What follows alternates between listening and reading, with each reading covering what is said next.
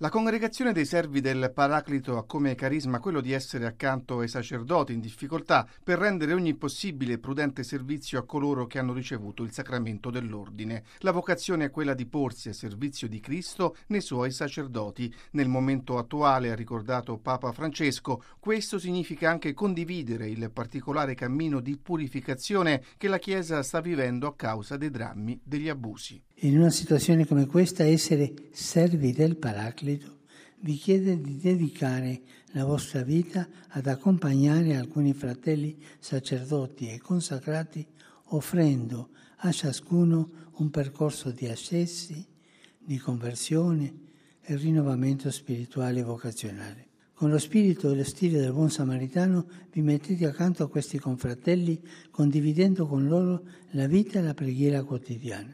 Il Papa ha spiegato che essere accanto a confratelli in difficoltà significa anche aiutare a ristabilire un'armonia. Li inserite soprattutto in una comunità, una comunità orante che aiuti a ritrovare l'armonia di vita che una crisi vocazionale sempre compromette.